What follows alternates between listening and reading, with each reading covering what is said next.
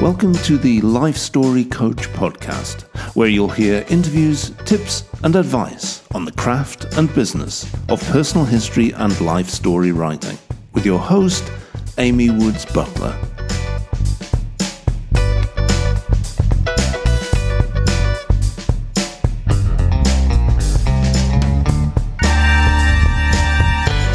Friends. Today it's my pleasure to welcome Margot Note onto the show. Margot is a professional archivist and consultant who's made it her mission to help individuals and organizations harness their history. Margot has 19 years experience in working nationally and internationally as a certified archivist and records manager, and she has not one but two master's degrees. Um, one from Drexel University in library and information science, and another master's in history from Sarah Lawrence College. Luckily for us, she is also the author of a wonderful book called Creating Family Archives How to Preserve Your Papers and Photographs.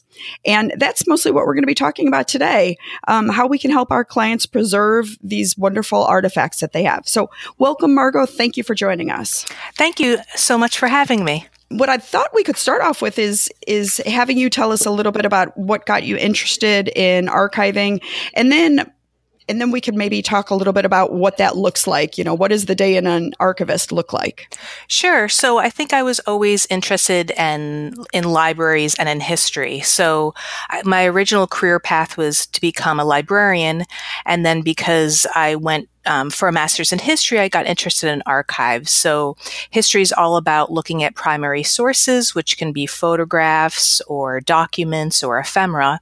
And so that got me interested in becoming an archivist. So I got my education um, in becoming an archivist, and then I started working. And I've been working, you know, for many years in this information management field and about two years ago decided to become my own consultant and have my consulting company. So it's been very interesting to see um, what kind of um, pain points or problems my clients have that I can help them with. And I think it also helps that I have a organizational mind. So I love to create order out of chaos. And because I'm organizing other people's materials, I can I can approach it with kind of a, a neutral feeling. So I, you know, I have this energy and positivity towards it, and I can really help solve people's problems. So that's what I've been really enjoying. When I was reading your book, that was one of the things that struck me was that well, two points. One is how um, overwhelming it can be to see our archives. So, well, not even archives, just, you know, the piles of stuff mm-hmm. that we inherit from family members, that we have, um, of, you know, photos that we've taken on our own, letters that we've written, letters that we have from 100 years ago, which are all rich primary source materials for people who want to have a life story done or a family story written. But when you're really close to it, it's very hard to get that organized um, because there's so much emotion with it. And and I think that's what I appreciated mostly when I was reading your book it comes across very clearly that there is a system that you can follow and it and you delineate the steps very well. So it, it doesn't have to be overwhelming. It doesn't have to be scary. You can organize by chronology by family or individual by subject or event which you know those would be any three of those would be good starting points i, I imagine. But also just that the fact that you can come in there um, and without the emotional ties to the material, you can help people move forward. Just like personal historians go in and without the emotional ties to the stories of people life, somebody's life, we can help them move forward forward with recording those stories. Exactly. And that's what I, I really enjoy. And so I think uh, creating family archives came out of um, going over my husband's aunt's house, and she became the new matriarch of the family. So she inherited a lot of family materials after her mother passed away and her older sisters passed away. And she was completely overwhelmed by what she had. And so I came over to help to help her. But by looking at everything on her dining room table and her kitchen island, I thought, wow, this is a lot of materials.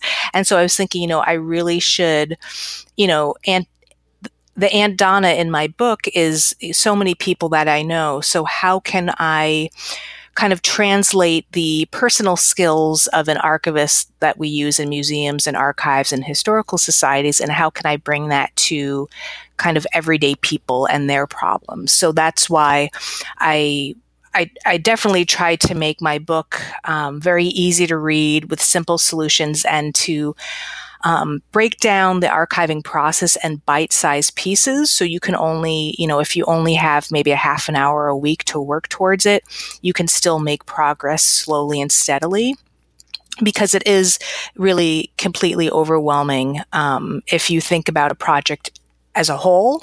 But if you think about it in little pieces, it's not actually that bad at all and it's very approachable and it's very worth the you know the labor that you put into it um, i think really um, you reap the benefits very quickly when you get your um, family and personal archives in order Yes. Okay. So just just to let people know, the Aunt Donna in your book, that was I think how you opened the mm-hmm. book, and it was the story of you coming and seeing all of this stuff spread across a dining room table, and that's that that was what gripped me the most. Um, when I fir- when I was reading your book, because you know here I wanted to learn all about this and reach out to you for help with my clients, mm-hmm. so my, my personal history clients.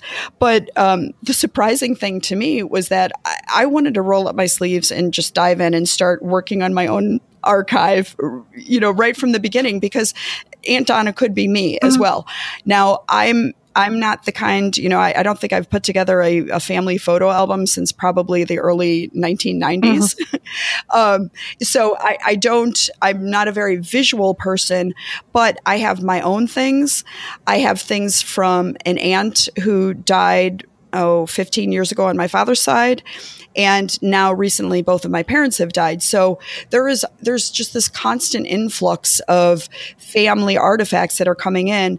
And it can be incredibly overwhelming. And you you have a um, a pdf um, uh, a, a little booklet on how people can really start. And one of the things that you say in that is to to prioritize. And why don't you talk about that? I think you even have a little scale so it will help direct people on uh, where is the most important part to start sure with. so i think that's important too it's like where it's almost like where you can invest your time and like what what's what are you going to get the immediately um, the dividends from, you know, like whatever time you put in. So um, I think what you're talking about is what, what I'm calling the project prioritizer. So it it basically walks you through um, how you would go about prioritizing your organizational and archives projects. So thinking about what's the most important thing to you depending on um, i think there's different some variations on on what i'm talking about but it's it's deciding I think what happens is that when you think of the project as uh, as one big lump of something to do, it it's too much. So you have to decide. I'm spending my time on this. I'm not spending my time on that, and so it really clarifies what um, you want to start with first and, and what's the most important. And so I've I found that was really helpful to give to people that are thinking about um, taking on this project because it it allows you to focus on what's the most uh, what's the most important the private clients that you take on, what are they generally calling you so, in for? Um, I have so I have like my organizational clients where I'm doing archives and records management, and then I have my kind of individual and family um, clients. So the individual and family clients, I have one client this week that I'm going to her house and I'm organizing um, her I guess you would call like her family mementos. So it's things that she she has two daughters that are around uh, that are preteen or teenage. So she has um, things related to trips. She has a lot of concert tickets, and she loves the Grateful Dead and Phish. So it's like organizing those concert tickets for her. Um, it's she has uh, bar mitzvah like mementos from her daughters. Um, getting bar mitzvahed. She has other smaller family papers and photographs and um, childhood drawings that she has. So it's and they're all organized like in Lulu Lululemon bags on her dining room table. So I'm coming in and you know, to her it seemed like a lot of material and I looked at it and I said, "Oh yeah, this is very this is very accessible." So I'm going to be going in and working as her personal archivist. So I have already bought um, materials that are going to f- that I think are going to fit what she has. So that's, you know, acid free folders and um, archival boxes. And I'm going to be taking what she has, finding kind of the original order of the materials, and then organizing it in a way that she can immediately gain access to the materials. So if she's thinking, okay, what concert did I go to? You know, I think it was 1992 and it was at this place and I saw this band, she can immediately grab that ticket and be able to see the details. Right. And so, are any of the things that you're doing for her, will they be, um, is it mostly so that they can be put away and uh, preserved, or will there be parts of it that um, that can easily be, you know, viewed? So if the kids want to take out and look and see which Grateful Dead concerts their mom went to, um, so will any of it be in kind of album format, or is it going to be tucked away in? in um, it's going to be organized in boxes. So I think the idea was that because she was actually thinking she wanted to digitize everything. And so I was thinking, well, I don't know if digitization is always the best option for the first thing that you do. I always advise people to get the analog, like the physical things organized first. And then once that's in order, you can decide whatever you want to do. So I think um, with her materials, I'm organizing it in boxes so it's um, preser- it's preserved. But then if she decides, oh, you know, these specific tickets, I want to create a little mini album, we could do that as well. But I think it's always good to get that baseline of organizational materials. And so another example that I have is that I am um, digitizing and annotating uh, my grandparents' love letters from about January 1940 to their marriage and June 1940. And so I'm digitizing them and posting them um, in real time. So we're kind of following the courtship. And I was able to do that because I could organize. I, before I did that, I had to organize the letters themselves. And then I also got a lot of um, photographs of my grandparents. I'm assuming some were from like a, my grandmother's scrapbook, that I think she took apart because it looks like there's kind of scrapbook materials on the back of some of the photographs. So I'm using both collections, the photo collections and the letter collections to talk to each other and to research um, information like, you know, she'll my grandfather will be mentioning certain details in the letters and by using the photos i can do some research and vice versa. And so that's been really exciting but I can only do that once I have that baseline of organization. And, and that's what I found in my professional life too as an archivist and past jobs where I really had to get everything to a certain order, what we call like intellectual and physical control.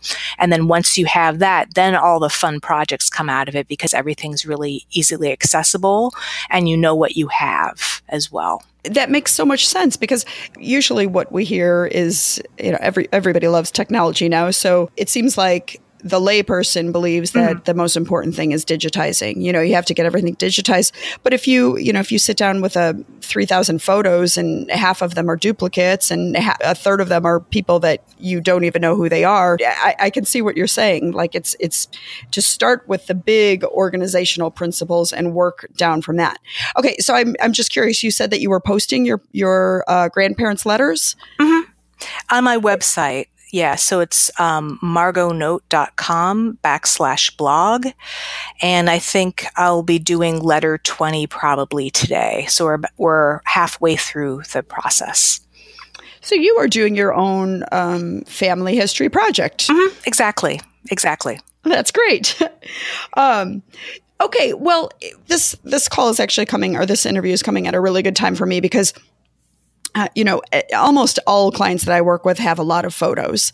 Um, and typically they kind of know which ones they want to include in their book, and they're not asking me for help with organiz- organizing the photos.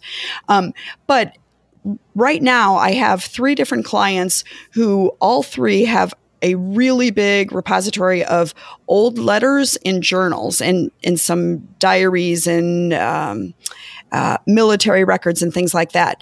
And and one in particular, the man lived um, after he left home. He and his parents lived on different continents, and so there's about a 20 year period where they were writing gosh, weekly or biweekly. And, you know, it's all on onion skin paper, all very fragile. He's done a great job of collecting, collecting them all into one binder. But um, there, there's probably well over a thousand letters there. And he does not see that his children will be interested in them. And his plan is to just chuck them. I mean, he thinks that he should just throw them out. And my jaw dropped because I, I was thinking, okay, even as, if his kids aren't expressing interest right now, this is this is family history. There's no way that it belongs in the trash. But what kind of advice do you give somebody like that who's maybe not recognizing the value of of these artifacts? Well, yeah, I, it was as you were talking, I was trying so hard just to remain silent and not start screaming. So this is, um, I think this is what a lot of times I, I feel like I'm constantly advocating both for um, the family clients and also for my organizational clients that, that history is basically all that we have, right? And so we really have to recognize the value of history. And I think this is what's happening in a lot of families. People are getting older, especially like baby baby boomer generation and like the newer generation is coming up and they don't necessarily you know i think you have to be a certain age in order to understand and appreciate family history.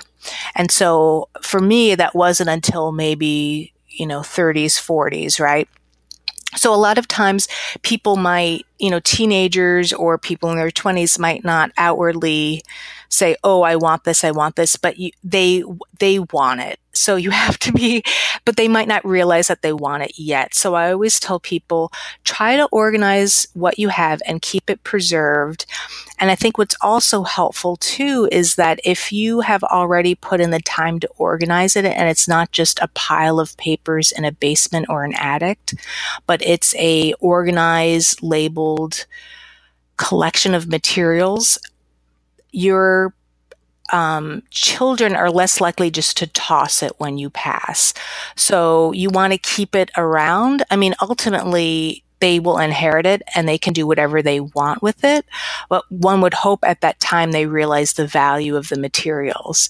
But I've had people come come to me and say, "Look, my, I know my child is not going to want this material, and I, you know, I don't really know how to." Advise people to make people realize their their history. I mean, I think that's what everyone's scared of, but you you shouldn't proactively get rid of it because you think your children might not want it. You should preserve it and then they can ultimately decide if they want to keep it or not, but one would hope at that time they would realize the value that's there, especially if you especially right. if you put in the time to organize it and to you know annotate it or or something one would hope that they would want it. Well, and that brings up a great point because when you do, uh, for any of us who have gotten, you know, we've been the the recipient of somebody who's who is deceased and then all of a sudden we have their boxes of old photos or old mostly photos you know papers can be by definition we can figure out what they mm-hmm. are usually but with the photos and then you and then you see all these photos that have no kind of annotation at all and you have no idea who they are so really it, it, they they pretty much become meaningless, you know, unless it's just a, a cool shot and, and you happen to like the historical look of it.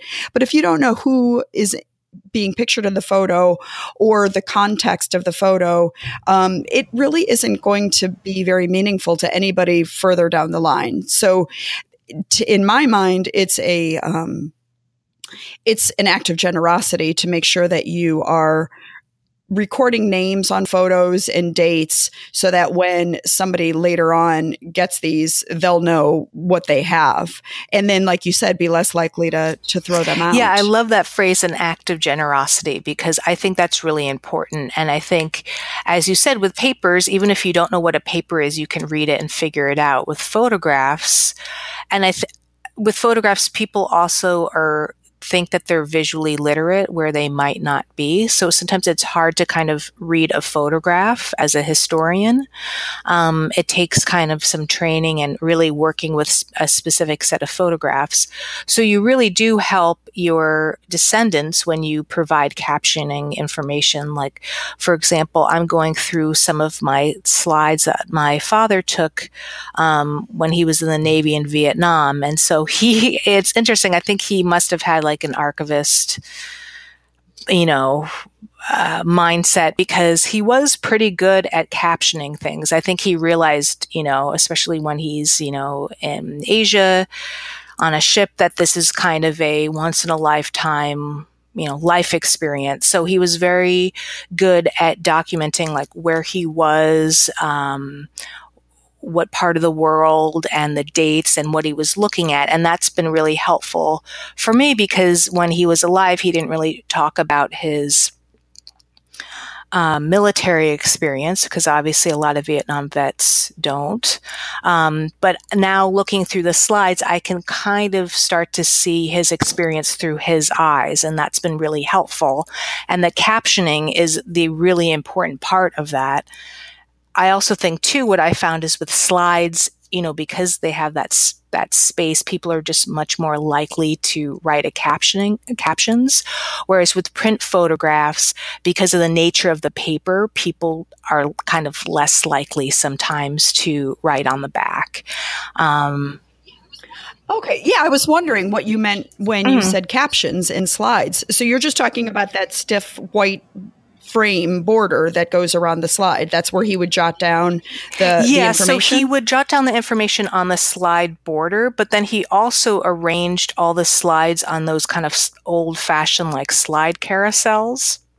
So they're in order, which is really mm-hmm. important. So I can see the order of the trip. And then the box of the slide carousel also has information. So I know it's, you know, part you know, this part of this trip from, you know, Hong Kong to whatever in, you know, 1969 or something. So that's been really helpful. Um, with working with my grandmother's photos, she sometimes would write on the back. So that, that was helpful. So I could tell, you know, the location of the photograph and the year. Um, but I think with kind of modern, what I'm calling modern or contemporary photographs, which is, you know, probably from, I don't know, the 70s onwards because of the the nature of the print photograph on the back, it's just hard to write on it. So people I think sometimes didn't. So then that's you have yeah, I have photographs of people that I think are relatives, but it's really hard to tell who's who. And and then sometimes you probably see the um the what people used to use. I don't know when it was popular, but I've seen it very often for older photos, like early 1900s, where they have the black mm-hmm. paper mm-hmm. albums and with the little paste on corners, and they would stick a photo in there and then write with a white pen underneath. But then, you know, the photos fall out. Or um, another big thing that I see is that people will say this is grandma or this is um, you know this is dad, and we don't know who grandma is because we don't know who the one writing is. Um, exactly, and that's yeah. what I try to say. I, said in my book, and then I even say to my clients now um, that to make sure that when you're organizing images, you make sure that you're using complete names. So don't just say you know this is Joyce. Say it's like Joyce Smith, or, or you know, don't just say this is my brother. This is you know Martin August Note. So it's it's helpful to tell. You want to basically be helpful to that future person that's looking at that photograph. Well, and another thing that I've come across recently is you know you were talking about the military and that's so common where where men particularly who have fought in wars World War II to you know Korea to Vietnam they they were not in the habit of talking about it for the most part at least what I've experienced so eh, until later in life and possibly not ever at all um, but what I've come across now lately is are some letters that people wrote during the war. So in particular, I have one client that I'm working with, and they gave me a few letters that they had, and um, the letters are dated, but they're censored to an extent, um, and they're typewritten and I don't have so they're copies and I don't have the signature. And it wasn't I was I was beating my head against the wall because I assumed that they they were all written by this man's father.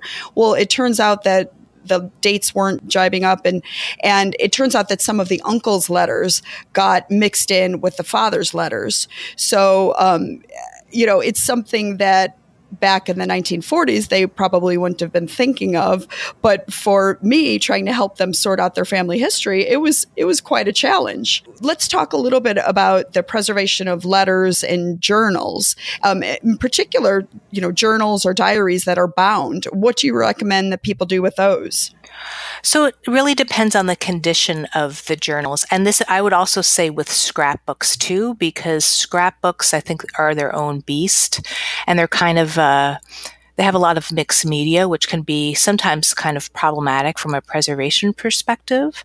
So I always right, like all of those roses that somebody presses in after a dance, right? exactly. Or news, newspaper clippings too are just like completely deadly because they're just so full of acid. So um, as far as letters, that's pretty easy. I usually say, you know, organize depending on what they are, find find the order that they're in. So usually they're chronological usually. So you can just organize them chronologically and then put them in an acid free folder and just note um, what they are and the dates. For things like journals and scrapbooks, it really depends on the condition of the materials. And then they can be put in um, their own little boxes. So they can be put in an archival box, an acid free box, or they can, you can even make like a custom box to keep it together. It, it just depends on the size and shape of it. So usually with journals, for the most part, they're usually pretty common sizes. So I always say, you know, you can easily look at it an archival preservation, you know, there's suppliers that are online that you can find boxes to put them in. Um, sometimes with, especially with scrapbooks that might have edges that are poking out, you might have to uh, create a simple uh, little box to to keep them in, and and that's you can find directions how to do that online. It's relatively simple to do. You just want to make sure that you're um, preserving everything nicely and you're not putting too much pressure on any any part of the book, especially the binding, which can be um, a bit sensitive. Do you recommend that people have things lying flat? Hanging folders, I think, can work as long as, you know, there's enough space to keep them in. For the most part, I would say you'd want them on a bookshelf, like um, upright. I think it's okay to have things lying flat, just as long as there's not too many boxes stacked on each other, because that that weight of that upper box is going to um, affect the lower box. Mm-hmm. But as long as there's like airflow between between the materials and things are packaged in a nice way that they're not getting rumpled or um, and they're protected. Um, there's a multiple way that you can store things, just as long as it's not causing any strain on the on the binding or the book. Mm-hmm. So, what are some of the biggest mistakes that you see people making? You know, whether that's organization or probably more more so towards the the private individuals that you're helping. So, yeah, the first thing that I tell people is to take their materials out of harm's way. So that means getting them out of basements and attics and sheds and garages and all other places that have uh, fluctuations in temperature and humidity. I feel like sometimes people think, oh, you know, I, I can just keep these things, you know, these boxes of materials in these areas, but they're really um, bad for the materials over time because you have problems with pests and moisture and temperature. And so that's the number one thing I say is get them out of those places. And then um, the other thing, what I see people doing is they get really uh, fixated on the details of things. And so, what I always say, and this is an archival principle, is that you always want to think of groups of materials. You don't necessarily want to think of individual items. And if you think of individual items in your collections, you're going to drive yourself crazy. You really have to think of groups. So, what are the big buckets that you can sort these your materials into? So, um, it's keeping, let's say you have you know, a hundred letters of uh, correspondence between your mother and father. You'd keep that in one group, and then you'd keep the letters of maybe other relatives in, in the other group. So you want to always be thinking of kind of the big picture and very high level groupings that you can keep the materials. The other thing is that I think people want to really sort things in the way that they think it should be sorted. And I always say you want to keep um, the original order. This is an archival principle. So you want to have your material, you want to maintain whatever order the materials are in if it's obvious that they're in an order, because that's how the creator of the materials organize the the things and so it's helpful to maintain that order. So you don't want to intermingle different collections. So in the book, I use an example of my grandmother's recipes. So I have an Irish grandmother and a Lithuanian grandmother. And so in the same way that you wouldn't have necessarily have like borscht with Irish soda bread, you wouldn't necessarily put these recipes together because they're separate collections. Mm. And they tell, I, I learned so much from the grandmothers by keeping them separate. So one grandmother might organize things by uh, alphabetically, and the other grandmother might organize things by themes or, you know, dinner parties or you know, small like you know, breakfast meals or desserts. So you want to keep those order. You want to maintain that order, and you also want to keep those collections separate because they tell you something about the creator. Um, the other thing that I say is that people also um, get really fixated on removing duplicates. And I always say, I don't think it's worth the trouble, especially with professional archivists. We don't really worry about duplicates because the time, like, so to bring it to an individual level, if you have photographs where you know that you have multiples of photographs it doesn't necessarily make any sense to spend all that time removing some of the duplicates because that's time that's not really it, it takes a lot of time to remove the duplicates, but it doesn't really save you any space. And so I always say, like, who cares if you have three of the same photographs or five? You just get them in their group, and then you can always go kind of in a a deeper dive and organize that group at a much granular level. But don't worry about, you know, multiples of things because you're of course, always focused on groups. Margot, I'm I'm laughing inside because I am I've done pretty much everything that you say oh. that people should not do. so I'm thinking right now where I have all of my photos and they're they're up in the attic or they're down in my basement, which oh, no, floods no. on occasion. So you know, you would have thought I would have recognized that one on my own. Um, but the other thing I'm just remembering, probably 15 years ago, or maybe even longer, if you you remember, there was the period when everybody was having the photos printed and um and, and, then you know then double you know getting a free set uh, you got a free set of of double prints um or this second set was free. And then for a while, places like Walgreens was saying, okay, you can have triple, um, triple prints for the price of one. And I remember spending an entire weekend going through all of my photos and trying to weed out all of the doubles and the triples. And, you know, it got me, it did not get me very far. And then I don't even know what happened to the piles that, that I ended up with. So, yeah, all of this stuff is so good. And, and, you know, like I said, it's, I, I, really want to know how to help my clients, but this is really good stuff for me to be, you know, it, it's like the plumber with the, with the leaky sink, you know, the, the, he goes out and fixes everybody else's sink, but his is the last one to get done. That's kind of how I feel about my own family archives. Exactly. Exactly. And sometimes I have to, you know, I'm, it's very easy for me to give this advice, but I also have to use it myself in my own family archives too. So it's good for me to say it and then also use it in my own life too. And I would say the best place that I recommend for people to keep family archives are in an interior closet, um, like a bedroom closet or a linen closet, even though, you know, that's kind of an unusual space, but it's part of your house that has the least amount of fluctuation with temperature and humidity.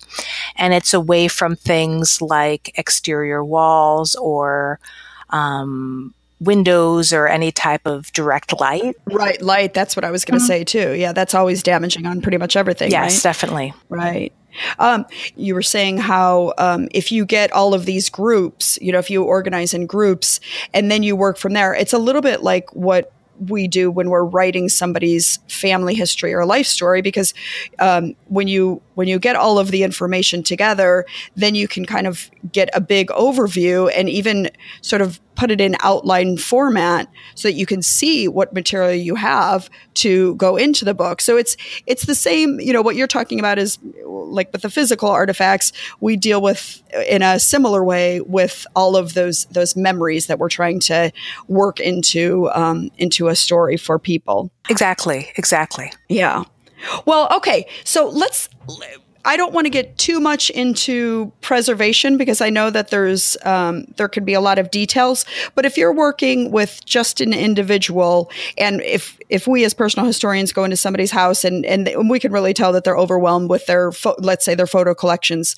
Um, what are some of the good principles, like really basic things to do? So we talked about um, putting them in boxes um, and talked about having captions. How would somebody go about starting that if they've gotten together, if they've gotten their things organized to some extent and they know that they want uh, the things that they want to first start working on? Sure. So I always think about what are the enclosures that you need. And um, the best place that I found for people that aren't familiar with any type of archivists or preservation materials is go to the container store because there's a section in there that has archival boxes and folders. And so you can really see what you're looking you're looking at and what you'd want to get to store the materials because I think people store things in like old Amazon boxes or things or plastic containers and those aren't the best because they can they don't have airflow and the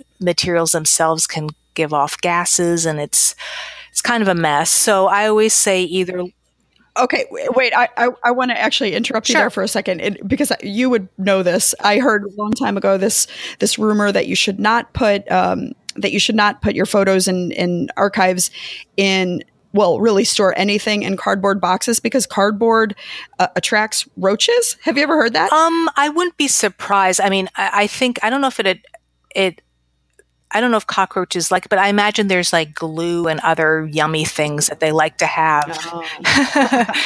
and and the type of boxes that you're talking about, these archival boxes, what are they? So they're made, made out of, out of a treated um, it's like acid free. It's a, some type of cardboard, but it doesn't give off. Um, it doesn't give off acids, and it doesn't have what's what we call lignin, which is like a kind of a material that can be acidic as well. It's a neutral cardboard that can contain things and preserve it and over over a long period of time. So you can find, um, I mean, you can buy these things on Amazon. You can go to the preservation um, retailers, like uh, the one that I found really helpful is called Gaylord Archival. They have great customer service. Or you can go to the Container Store, mm-hmm. and there's a there's a part um, that's more about like uh, there's a section that has archival folders and archival boxes and photo boxes and um, like garment bags for uh, you know like christening gowns or wedding gowns. So it, it has a lot of materials. And i think i always advise people to go there first because then you can see what these things look like. They're usually kind of grayish boxes and and kind of manila type folders. And so it's helpful to see kind of what's out there in order to plan on on how you would organize things. When i was reading your book i, I was remembering going into some archives. So, um, if if anybody, if any of the listeners are are having trouble um, picturing what any of these look like, you know, you can go into your university lar- archives or libraries. Sometimes they house historical archives, and you can see exactly how professionals do these things. And one thing that brings me back to Margot is uh, you talked about how, um, and now I can't remember what they're called. Are they the, they're not field notes? They're the notes that you take um, to say what the contents of a an, uh, a box of mm-hmm. archives is. Um, a finding aid. So that's a guide where it's and And so finding aids at, let's say, a university archives are very elaborate where they're talking about scope and biographical notes. But it's basically, uh, you can also use it in your personal archive. So it's basically a, what I always advise people to do is make a Word document and you're just writing about you know, uh, uh, on the folder level, what do you have? So in box one, we have alphabetize, you know, these folders. Box two, we have these materials. Box three, we have these materials. And so it allows you to locate what you're looking for without having to dig through boxes.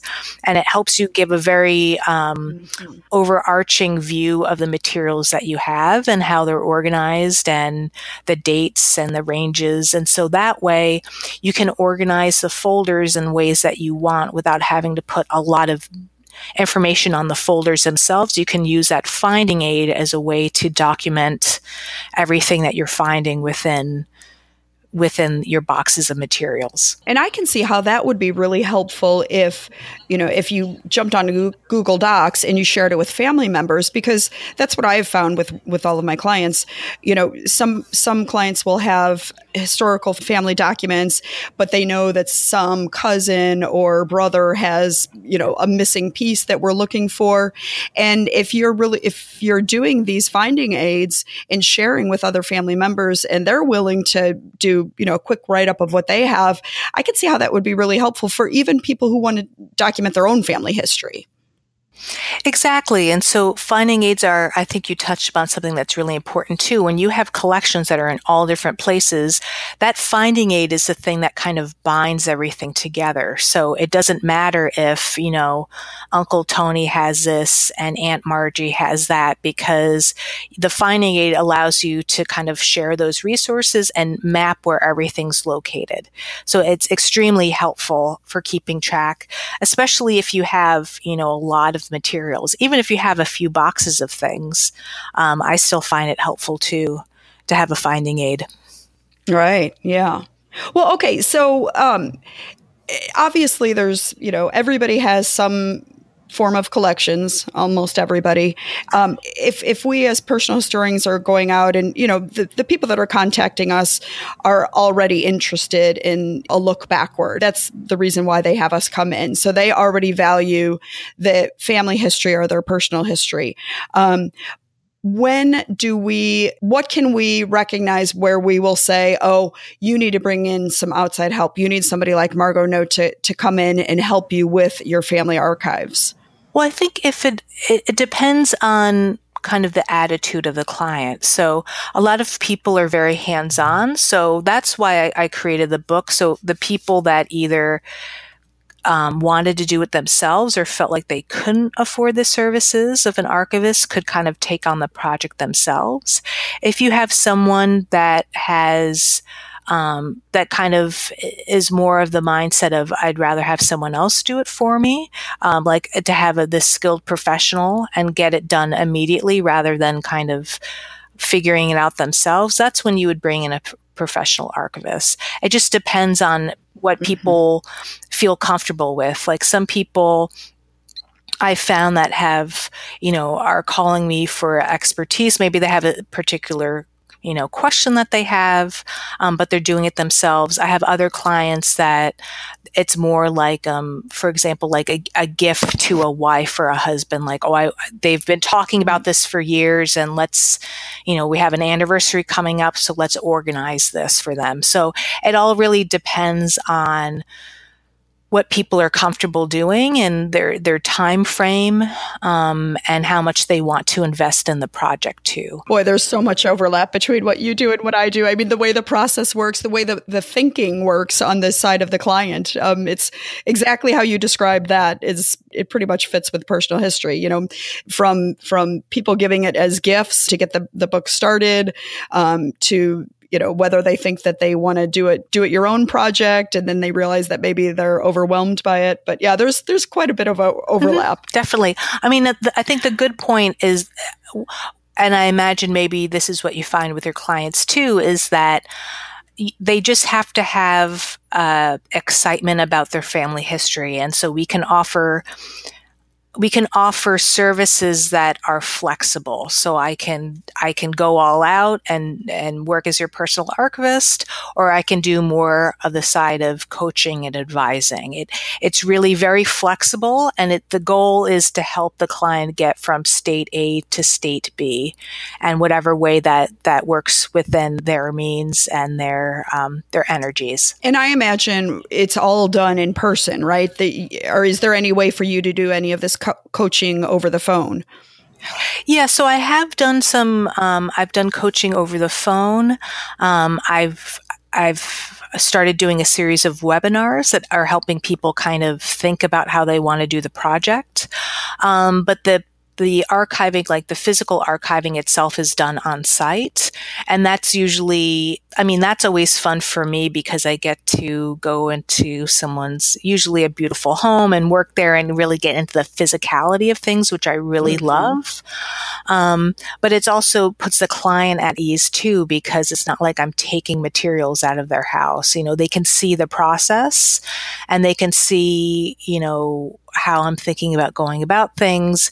And it, it feels good. And it kind of feels luxurious to have, you know, this type of service done in your house. It's kind of a fun, it's a fun treat for them. And it's a fun treat for me because I get to, I, uh, as an archivist, I miss a bit of the day to day of working with materials, even though, you know, I work with digital materials, I work, work with physical materials, I'm writing things for other clients, but I love the physicality of archives. So that's what I love.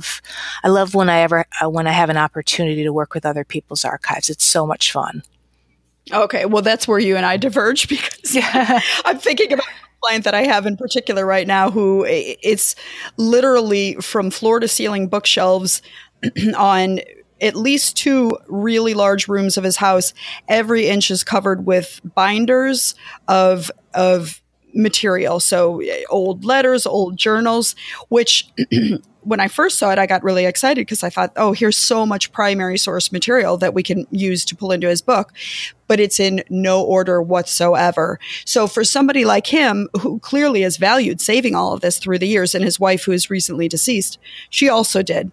But for somebody like that, you know, I, am I'm, I'm in way over my head. So um, to know that there are people out out there like you who can come in and bring your very organized mind and your and your systems to it and you know make something that will be helpful for future generations. That's that's great. Mm-hmm, exactly. Yeah. And i think that's what i found that people love to save things but they don't necessarily as you're saving things in your kind of everyday you don't really think about that order until you've basically saved a lot of material. So as long as you've saved this stuff archivists like me can come in and figure out you know the structure of how things are organized and we can get them in a in a better in a bit a better organizational s- space so then things like a personal history can be you know created so much faster because you'll have the finding aid or you know you'll be able to look at the and actually use the primary sources as they should be.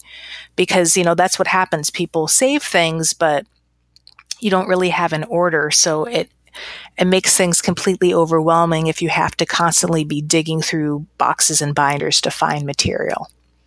Right, exactly. So there's a there's a progression, a natural progression. If you know, I, I I wish I hadn't thought of this before, but to have somebody come in and organize the stuff and then say, okay, now we'll look at what we have and how we can use that for the book that we're working on, um, because they they really go hand in hand.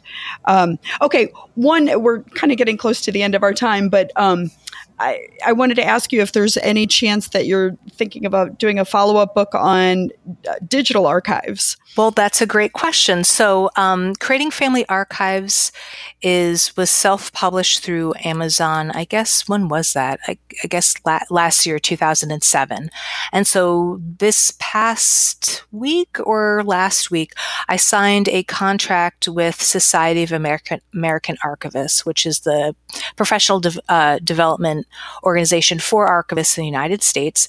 And so, I will be um, revising and expanding creating family archives, and it will be published through Society of Society of American Archivists in about 2019, I believe. And so the two, I am expanding what I already have a, a little bit, and then I'm adding two more chapters uh, talking about born digital materials and digitization. So born digital is all those things, you know, like digital images, things that are that don't have that were basically born in a digital format that don't have a physical um, physical presence like a photograph that's been digitized. And so uh, and also like things like av materials and all that other stuff. Um, and so that's been really exciting because i think i wanted to focus my first version of this book purely on the physical because I found that was kind of the the less overwhelming for people to think about how to organize their paper materials. But digital materials, I think, are more um, endangered. Um, for a variety of reasons. We know how paper is going to last over the years. You know, we have paper and manuscripts from 1000s mm-hmm. of years ago, but we really don't know how digital materials are going to last. Are you know, are we going to have Word documents in 100 years from now. We don't really don't know. Are we going to have digital photos? Because they're so machine dependent and that's what we're finding with especially with av materials because um, once there's a loss of that magnetic film you have a lot of problems and so it just it can become to a point where it's unreadable. And so I think um, mm-hmm. that's what people are really have to take control of, especially materials that have are created from the 70s, 80s, 90s, and beyond. Um, so that's what the focus of this next edition is going to be on. Um, well, congratulations! That's that's exciting that you're doing that. And I just want to tell um, anybody listening if your book that's out now, the current version, it's excellent. I would absolutely not wait to buy. You know, wait wait for the publication of this of the next one because you've got so much really good practical information that people can put into practice right away um, with this book. And and I I'm already thinking, you know, I, I give usually at clients um, when i'm working with clients at the very end when when we're finishing the project i usually give them a small gift. And i'm thinking this book is a great gift for for many of the clients that i you know that i'm working with right oh, now. that's yeah that's great to hear. That's what i and that's what i'm excited about this this new edition because we want to make it really special and um, we want to make it so it'll be you know, sold at the National Archives gift shop and Historical Society. But uh, yeah, and I and I purposely made creating family archives that I wanted it to be a very easy, quick read for people. Um, that the, it could be imme- immediately actionable because I think a lot of the literature about archives can be very you know, it's very focused on the professional aspect and it can be very jargony and it's, there's not a lot of good resources out there for people that are interested in their family, you know, family archives. So that's why I wanted to create something that would really help people and be very readable. So I, I, really appreciate you saying that because yeah, I've been giving I've been giving these books to people that are interested in it and it's affordable too. That was the other thing too. I did I wanted to create something that, you know, you could easily buy, easily read and easily implement. Right. Well, you you nailed it. So you, you, did a great job with that, and you definitely have the writing shop. I'm I'm not surprised at all that the that the professional organization reached out to you because you your writing is very good. So it's good, clear information, and it's delivered in a very um, in, in a way that makes reading a pleasure. So, um, where can readers find your book or listeners find your book? Where can they reach out to you um, if if they have questions for you or if they want your services? Where can they find you? Sure. So the best place to find me is at my website, which is margotnote.com. That's spelled M-A-R-G-O-T-N-O-T-E. Um, and then I also have a Facebook group devoted to this page. It's called Creating Family Archives. It's a private group, but you can ask to join. I think we have 500 members right now. And um, that's where I can have, I have a lot of updates. I do Facebook Lives, um, talking through, I had a series, um, a couple months ago that was walking through each chapter. And now I'm kind of checking in once in a while to talk about specific aspects of creating family archives. Um, and then I try to, um, I have a blog that I usually Monday mornings um, that are related to creating family archives, but also other aspects of my work and kind of archives and information management in general. And then on my website, I have a tab that's devoted to services for individuals. So that ta- walks people through my archives packages, um, depending on the level of service that they want. So, and they can feel free to, you know, join my newsletter and write me an email. I read and answer all my emails. Um, and people are always asking questions about specific aspects of, you know, what should I do about this journal or th- these papers. And so I, I, like to hear what, what people are really struggling with and that what I can help them with. It's been, it's been very helpful. Great. Well, thank you so much. And I will put all of the links to that you mentioned on the show notes of this episode um, so that listeners can find them there as well. And I really appreciate you taking the time to walk us through all of this because I think probably a lot of people are like me where, you know, we don't know much. So to have good, valuable information from somebody who does this professionally and professionally for individuals and organizations that's just that's that's a bonus for all of us well, yeah, thank you so much for having me. I'm, I'm so pleased and I, I, I love talking about this subject and I love helping people. And it's excited to hear that, you know, there's so many people that are interested in family archives and personal history. It's very exciting.